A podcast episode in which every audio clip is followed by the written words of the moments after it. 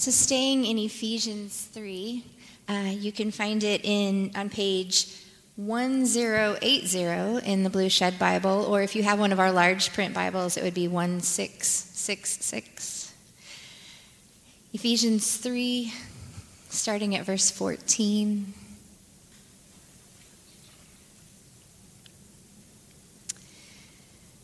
So, for this reason, I kneel before the Father, from whom every family in heaven and on earth derives its name. I pray that out of his glorious, glorious riches, he may strengthen you with power through his Spirit in your inner being, so that Christ may dwell in your hearts through faith. And I pray that you, being rooted and established in love, may have power, together with all the Lord's people, to grasp just how wide and how long and how high and how deep is the love of Christ, and to know that this love that surpasses knowledge, that you may be filled to the measure of all the fullness of God.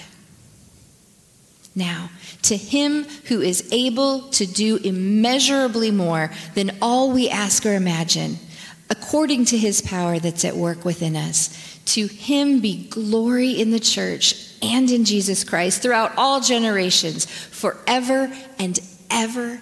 Amen.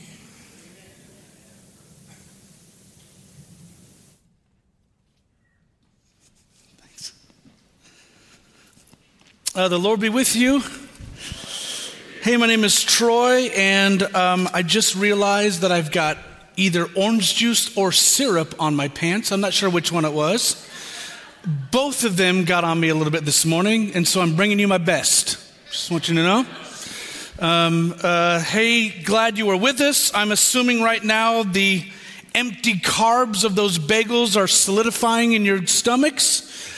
I hope that I don't bore you too much in these next couple of minutes, keep you awake. Welcome to the second week of Lent, second week of this series that we're calling Let Us Pray, where we're going to be focusing on prayers in the Bible so that these prayers might inspire and they might shape our own prayers. And I'm going to guess that some of you, in fact, I know that some of you are asking this kind of a question. Prayer again? We're talking about prayer again? Really? Or prayer still? And I want you to know that the answer is yes, we are. You're not making that up. You're not imagining it. This is what we're doing again. Our church really is committed to continuing to foster and to emphasize and to prioritize prayer for our church. So we will continue to come back to it. And not only that, but there's this one quotation from a woman named Teresa of Avila. She spoke these words in the 1500s, but I think that these are probably as true and as powerful for us today as they were then. She said these words, "No one is so advanced in prayer that they do not often have to return to the beginning." No one is so advanced that they don't often have to return. So one of our hopes, one of my hopes for our church is that we would all adopt the posture of a learner as it relates to prayer.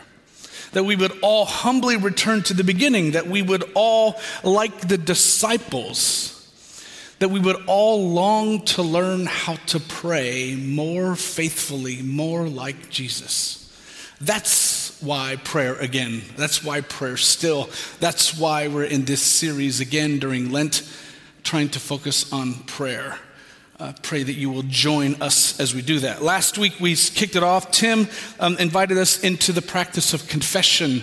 And not just confession, but being assured of being forgiven when we confess. This week I'm going to turn a little bit and we're going to talk about prayers for other people, also known as intercession or intercessory prayers. We're going to have that be our focus for today. I'll tell you, I think that these kinds of prayers, prayers for other people, I think these kinds of prayers are really hard. Anybody else think that these kinds of prayers are really hard? Great, I'll put my hand down. No one raised theirs. I think it's hard. It's often really hard to know what to ask for other people. I think it's a hard thing. Thank you. I saw those two head nods. Not crazy. All right. I'm going to put a handful of resources in front of you, books in front of you, just really quickly. One of them, I appreciate this quote, is a guy named Harold Bloom. He was an Anglican. He said this: too often the kind of thanksgiving that we offer is too much a general thanksgiving. And the kind of repentance we bring to God is too much a general repentance. Tim kind of highlighted this last week when he was encouraging us in our confessions and our repentance to be more specific. I bring up this quotation because I think oftentimes in our prayers for other people, they are also too general. But they're often too generic. That for many of us, often the best prayer that we can offer on behalf of another person is something like this: God, be with that person, which is a fine prayer, but very general, right? Very generic, often without a lot of oomph around it. And so I wonder if it might be an invitation for us to investigate how general our prayers are for another. I think also sometimes when we pray for another person, that sometimes what can happen is that we are actually imposing our desires onto another person. Sometimes our prayers can be like this: God, please make that person more open-minded, particularly about what I have to say, right? God, please help that person to be more patient. God, please help that person's tendencies to bite their nails in a meeting go away. All right? God, would you please help that person to have a desire to empty the dishwasher or to fold the laundry or to put away the socks, whatever. You see, sometimes our desires are actually imposed onto the prayers that we have and that we pray for another person. Sometimes we adopt a kind of anything goes posture. I know that I have prayed, I've heard other people pray things like this: God, please just give that person, whatever would make them happy today. Give that person whatever they would want on this particular day. And sometimes these prayers, these anything goes postures, they just highlight that we often don't know what it is that we should be praying for, that we're filled with uncertainty. And then sometimes our prayers are simply just guessing. Brian, who was up here, our Care and Connections pastor, his family has had quite a 2024 with its revolving door of illness and things. And one day I was talking with our daughter Maggie about, because she loves Mr. Brian. She loves Mr. Brian. And so we were talking about Mr. Brian one day. And I said, Maggie, maybe we should pray for Mr. Brian today. What do you think, how should we pray for Mr. Brian? And she says, well, maybe Mr. Brian would like some Legos and some apple juice, and that will make him feel better. It's adorable, so kind. It's also kind of like the prayers that I sometimes pray, because I don't know. So I'm just guessing, right?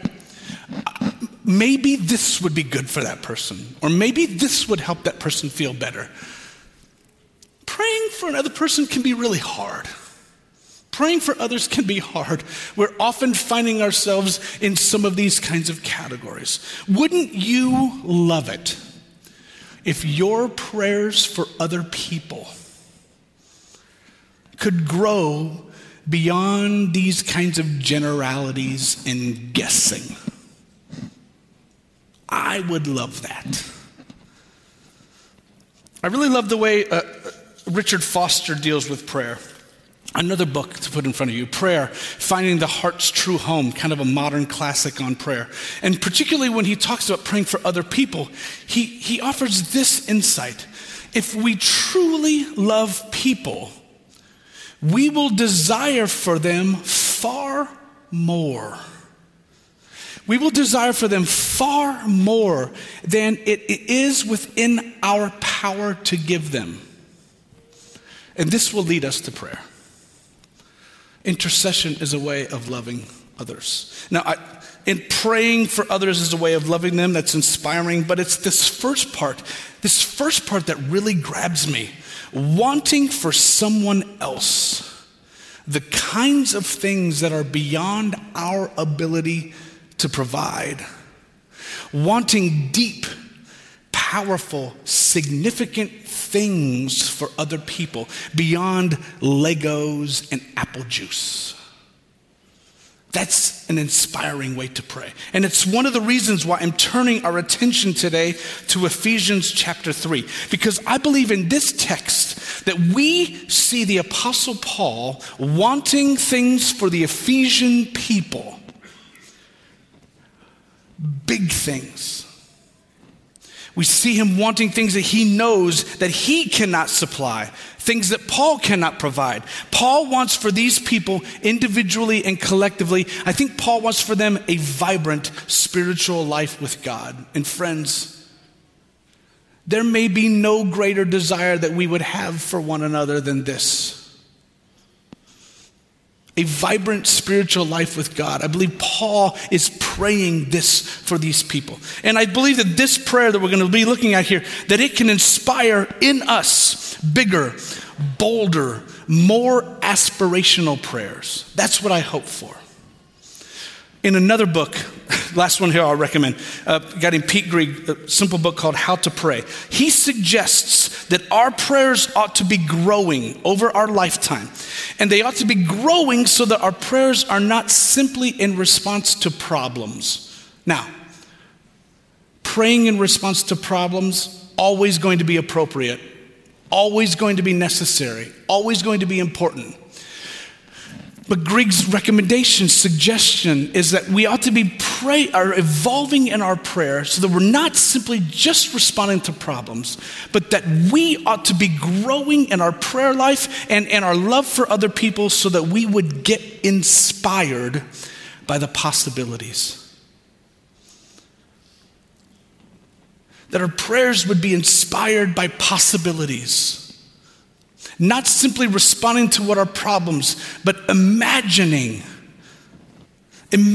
what might be possible. And I think that's what we find in this prayer here in Ephesians 3, a prayer that is filled with possibilities. So let's get into this. I hope we approach this text as humble learners so that our prayers for one another might be deeper and more loving. First thing I want to stress is this, that we are to begin praying. Begin praying. Begin. It's a good beginning, probably, right? Your prayers don't mature, they don't evolve, they don't grow over time without your praying them. You're praying for other people. This will require effort. It will require time being set aside. It will require attention. It will require intention. I love the simplicity of the words of a Catholic theologian named Bonnie Thurston. She says this, we learn to pray by praying. We learn to pray by praying. For some of us, this is the very hurdle to clear during the season of Lent. It's to begin praying. Please utilize the weekly resource that we have. This week's is a guide for praying for other people. You can find that on the internets. You can find hard copies here in our building. Please begin praying for others. Now, as you begin praying, I want to encourage you to do so with freedom and confidence. Tim, again, talked about this a bit last week when he suggested that we can actually confess with confidence. In a few verses before the text that Trace read for us this morning, Paul says these words, in him, in Jesus, and through him, through Jesus, we may approach God with freedom and confidence.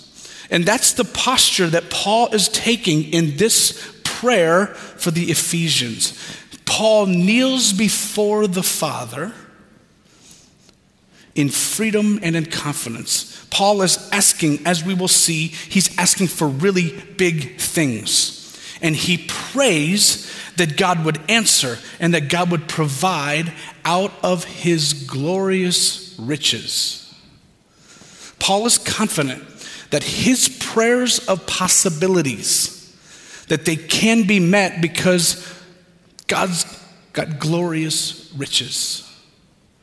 The one who gives to every family in heaven and on earth is the one that Paul is praying to. I'm not sure if people still care about and if people still watch The Simpsons, but I remember this one particular scene where Homer is praying, and he does something like this. He says, "Dear Lord, the gods have been really good to me." And he's holding this plate of cookies, and he says, "And as an offering, I give these cookies and milk to you. But if you would rather I eat these cookies and milk, then please give me no sign whatsoever." Yeah. And of course, then there's a couple beats of silence. And Homer says, "Thy will be done," and devours the cookies. Right? Homer expected nothing. Homer thinks that God is silent or absent or stingy or whatever, right? It's obvious that Homer wanted and expected nothing from God in that moment. And that's in direct contradiction and contrast to the posture that we find with Paul in Ephesians 3. It's also contrary to the spirit of a woman named Selena Stone. I thought I was done recommending books. I'm not. I'm reading this book during Lent this year, her book called Tarry a While. And it's an interesting little book. And at the beginning of the book, Selena Stone is describing a tarrying service in her Black Pentecostal church. And as she's describing what it's like to be in that service, she writes about the collective expectation of the group of people. And she uses these words: "We will leave, having received something from the one who has all things to give." We will leave, having received something. An expectation, a confidence. Selena Stone has such a confidence in God's glorious riches, and she trusts so deeply that something will be given when she gathers with her church to wait on the Lord. Friends, that is the kind of confidence I want for every one of us. That's the kind of confidence I want for every one of us, particularly when we come to pray for one another, when we come to pray for other people, the kind of confidence that something will be given. Okay.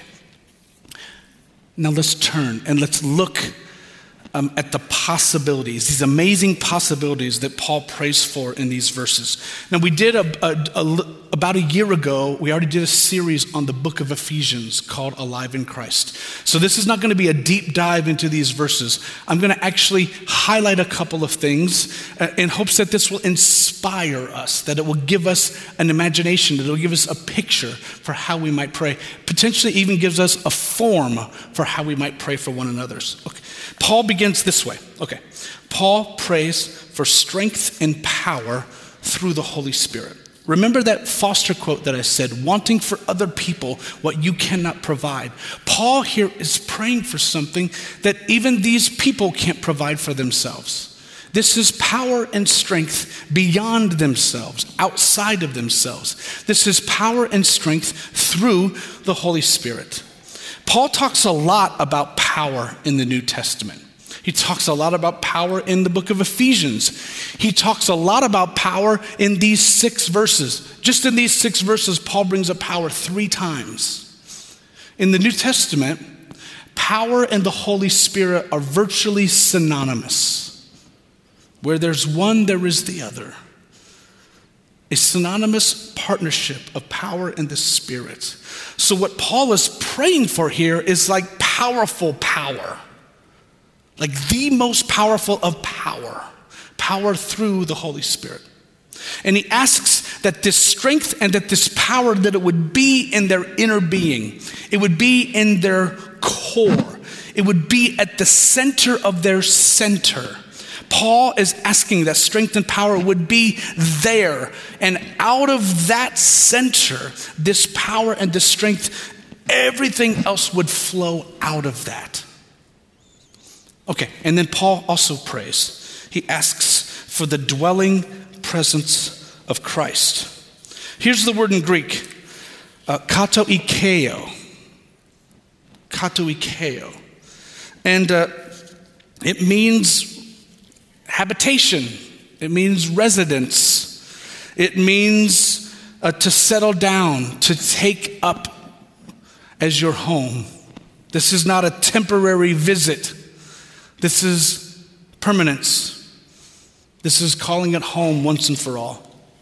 And that's what Paul wants for these people. Paul wants that Christ's presence would take up permanent residence in them. It's a big prayer. Paul then says that these people would be rooted and established in love, that they would be fixed, that they would be constant, that they would be anchored, that they would be grounded in love. I think Paul's praying in the spirit of the Gospel of John, where Jesus says to his disciples, and therefore says through them to us, to remain in my love, remain in it.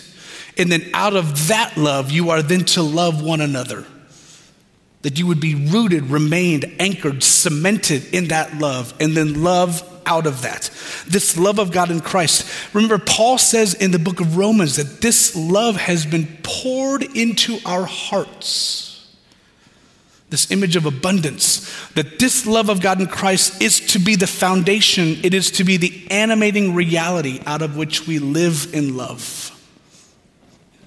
Then Paul says that these people would grasp the vastness of Christ's love. And here is where the poetry of the passage is so easy to get swept up in. How wide and long and high and deep.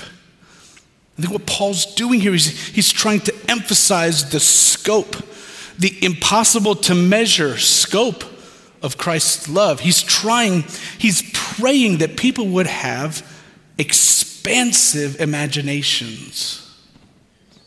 He's echoing the magnitude that we would find in places like Jeremiah. Jeremiah, who says, the Lord speaks through Jeremiah and says, I have loved you with an everlasting love. Expansive. Or the way the psalmist says in Psalm 101, for as high as the heavens are above the earth, so great is his love. This kind of impossible to describe except through poetry kind of love. That these people would grasp this. Or as Paul's going to say in just a couple of verses, maybe this love is immeasurably more than we could ever ask for or imagine. I think Paul wants that not only would people grasp the vastness of Christ's love, but that they would be grasped by Christ's love. And then Paul prays some more. Because this is knowledge beyond knowing. This is love that surpasses understanding. This is love that cannot be fully figured out.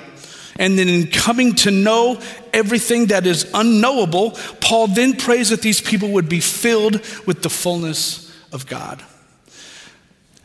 Now this section wraps up with, I think, really mysterious sayings. Because how could anyone know what is impossible to know? How could anyone understand what cannot be understood? And how could the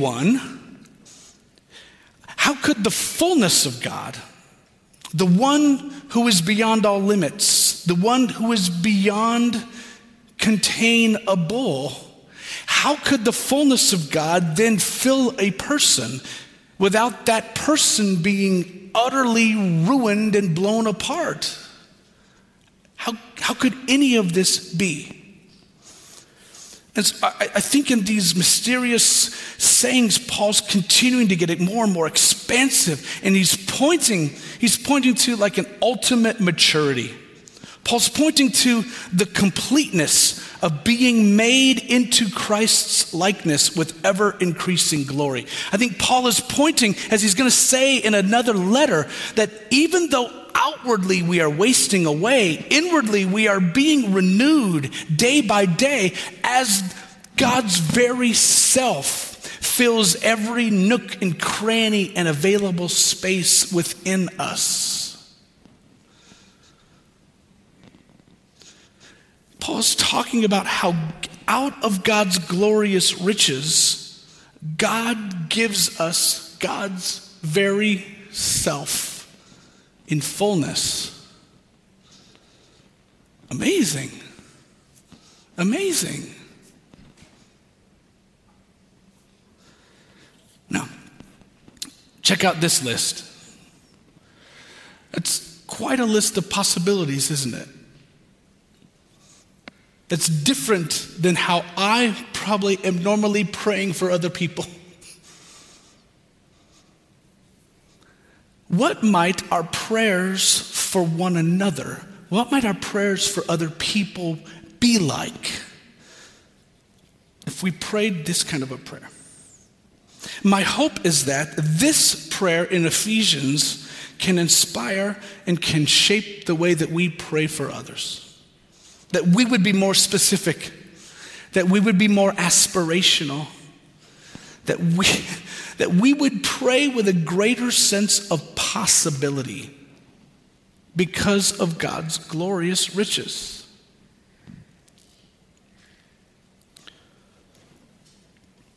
Now, I want to close by focusing on who. Who should be involved in this prayer? And this may seem a little counterintuitive, but I want to start with the prayer. And what I want to do is I want to suggest that these kinds of prayers and that kind of a list, that this might enable you as the one who is praying to believe more deeply in what is possible for you. That maybe, just maybe, if God cares so much about other people, the people that you're praying for,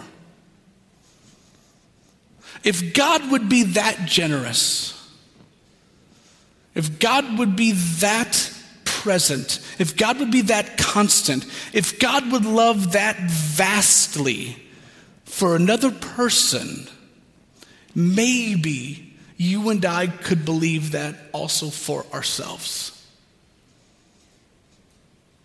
Maybe that's also for you and I. Have you ever gone and purchased a gift for somebody and then realized, oh, I would actually like to have that gift? You ever done that? I'm not going to ask for a show of hands. How many of you have kept the gift and not actually passed it along? I think something like that could be operative in this prayer. That as we pray it for another, we desire for that to be true for our own selves. That we want that to also be true for us. And that we begin to believe a little bit more faith, a little bit more hope, a little bit more possibility. Maybe, beyond the generalities and beyond the guessing that I often even do for my own self, maybe this could be true for me as well. Now, as it relates to praying for others, on this resource that I talked about, we're providing just a starting place list. And what we're recommending is that you narrow the focus, that you narrow the scope, that you consider, particularly if praying for other people is somewhat new for you, that you would focus on praying for one particular person every day. That you don't go and try to cover the globe, right? So that you would focus on one person every day. And maybe what happens out of that is you pray for that one person multiple times throughout the day, that you return to praying for them. Because we remember that Paul stresses that that we are praying to the one who is the Father of everyone in heaven and on earth. That's a really big scope, right? It's a big scope. But I would also say that as we grow in praying for one another, that the scope and those that we are praying for, that it should expand. That it should expand beyond who we're comfortable praying for. I would want to know that this church is growing in praying that the generosity and the power of God would bring about a vibrant spiritual life for those who are really tough for us to pray for. That we would find our prayers moving to holding before the Lord those that we have a hard time believing will ever change. That we would pray these prayers of possibilities for those that seem to you and I like the most unlikely people to be filled with the fullness of God. That our prayers would continually expand and include more and more. And then let's see how God might do immeasurably more than all we ask or imagine, and be glorified in the church and in Christ Jesus throughout all generations. Final who. Let's not forget that Jesus is our eternal intercessor. Jesus is our eternal intercessor. Don't forget that while we seek to intentionally pray for other people, we are promised that Jesus prays with and prays for us. We could probably end every week of this series with some of these verses. Tim mentioned one last week. I just want to put in front of us two examples, two of these points of encouragements, and I hope that they empower us as we pray. Romans 8, Paul says this, Jesus Christ who died, more than that, Jesus Christ who was raised to life is at the right hand of God and is also interceding for us. And then in Hebrews, writing again about Jesus, the author says this in verse 25, therefore he is able to save completely those who come to God through him, because he always lives to intercede for them. Friends, let's don't forget that our praying for other people takes place in, and our praying for other people is possible because of Jesus' eternal ministry of praying for us. This is yet, I think, one more example, one more expression of the generosity of this God. This is one more way that we see God acting out of God's glorious riches. And then we come to take a bit of these glorious riches into our body when we are at this table. Another demonstration of the way that we are constantly being given to.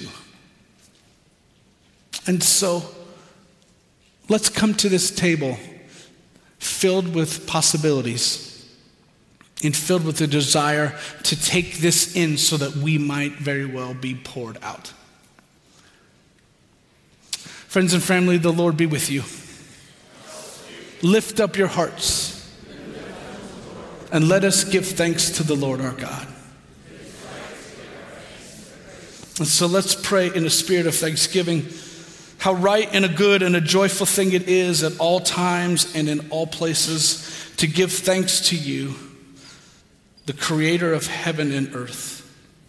So we join our voices with angels and archangels and the whole company of heaven who are forever surrounding your throne, singing this hymn of praise. Holy, holy, holy Lord, God of power and might, heaven and earth are full of your glory.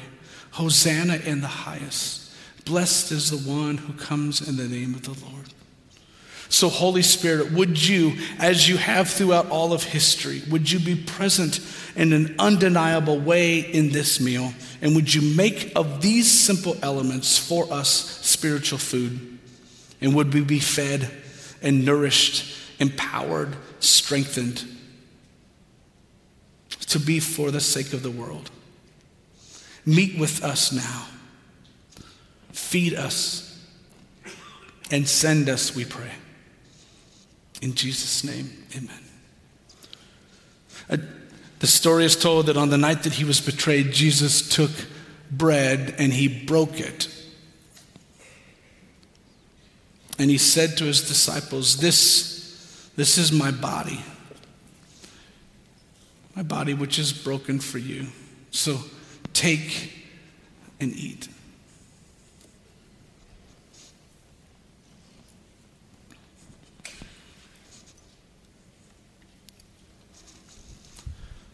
And then in a similar way, he took the cup and he blessed it. And he said, this cup is the new covenant in my blood. This is the promise renewed, the promise of love that is beyond our ability to ask or imagine. A love full of possibilities. So whenever you eat this bread and you drink this cup, you tell the story again. You take it into your body and then you live out of that and embody this story again. A story that we not only live, but we try to profess, we try to explain with this mystery of our faith, these simple, winsome phrases. So let's speak them together. Christ has died. Christ is risen. And Christ will come again. And so in these next couple of moments, we'll eat. And there'll be people who are willing to be present with you as you pray. And we will sing. And we will linger in the confidence that out of God's glorious riches, something will be given to us. And so you can come to these tables. You can come to be served here. Please linger in these couple of moments, and let's with expectation and with imagination come to receive from the Lord whatever there is for us. So come in these next couple of moments and receive who you are, the body of Christ.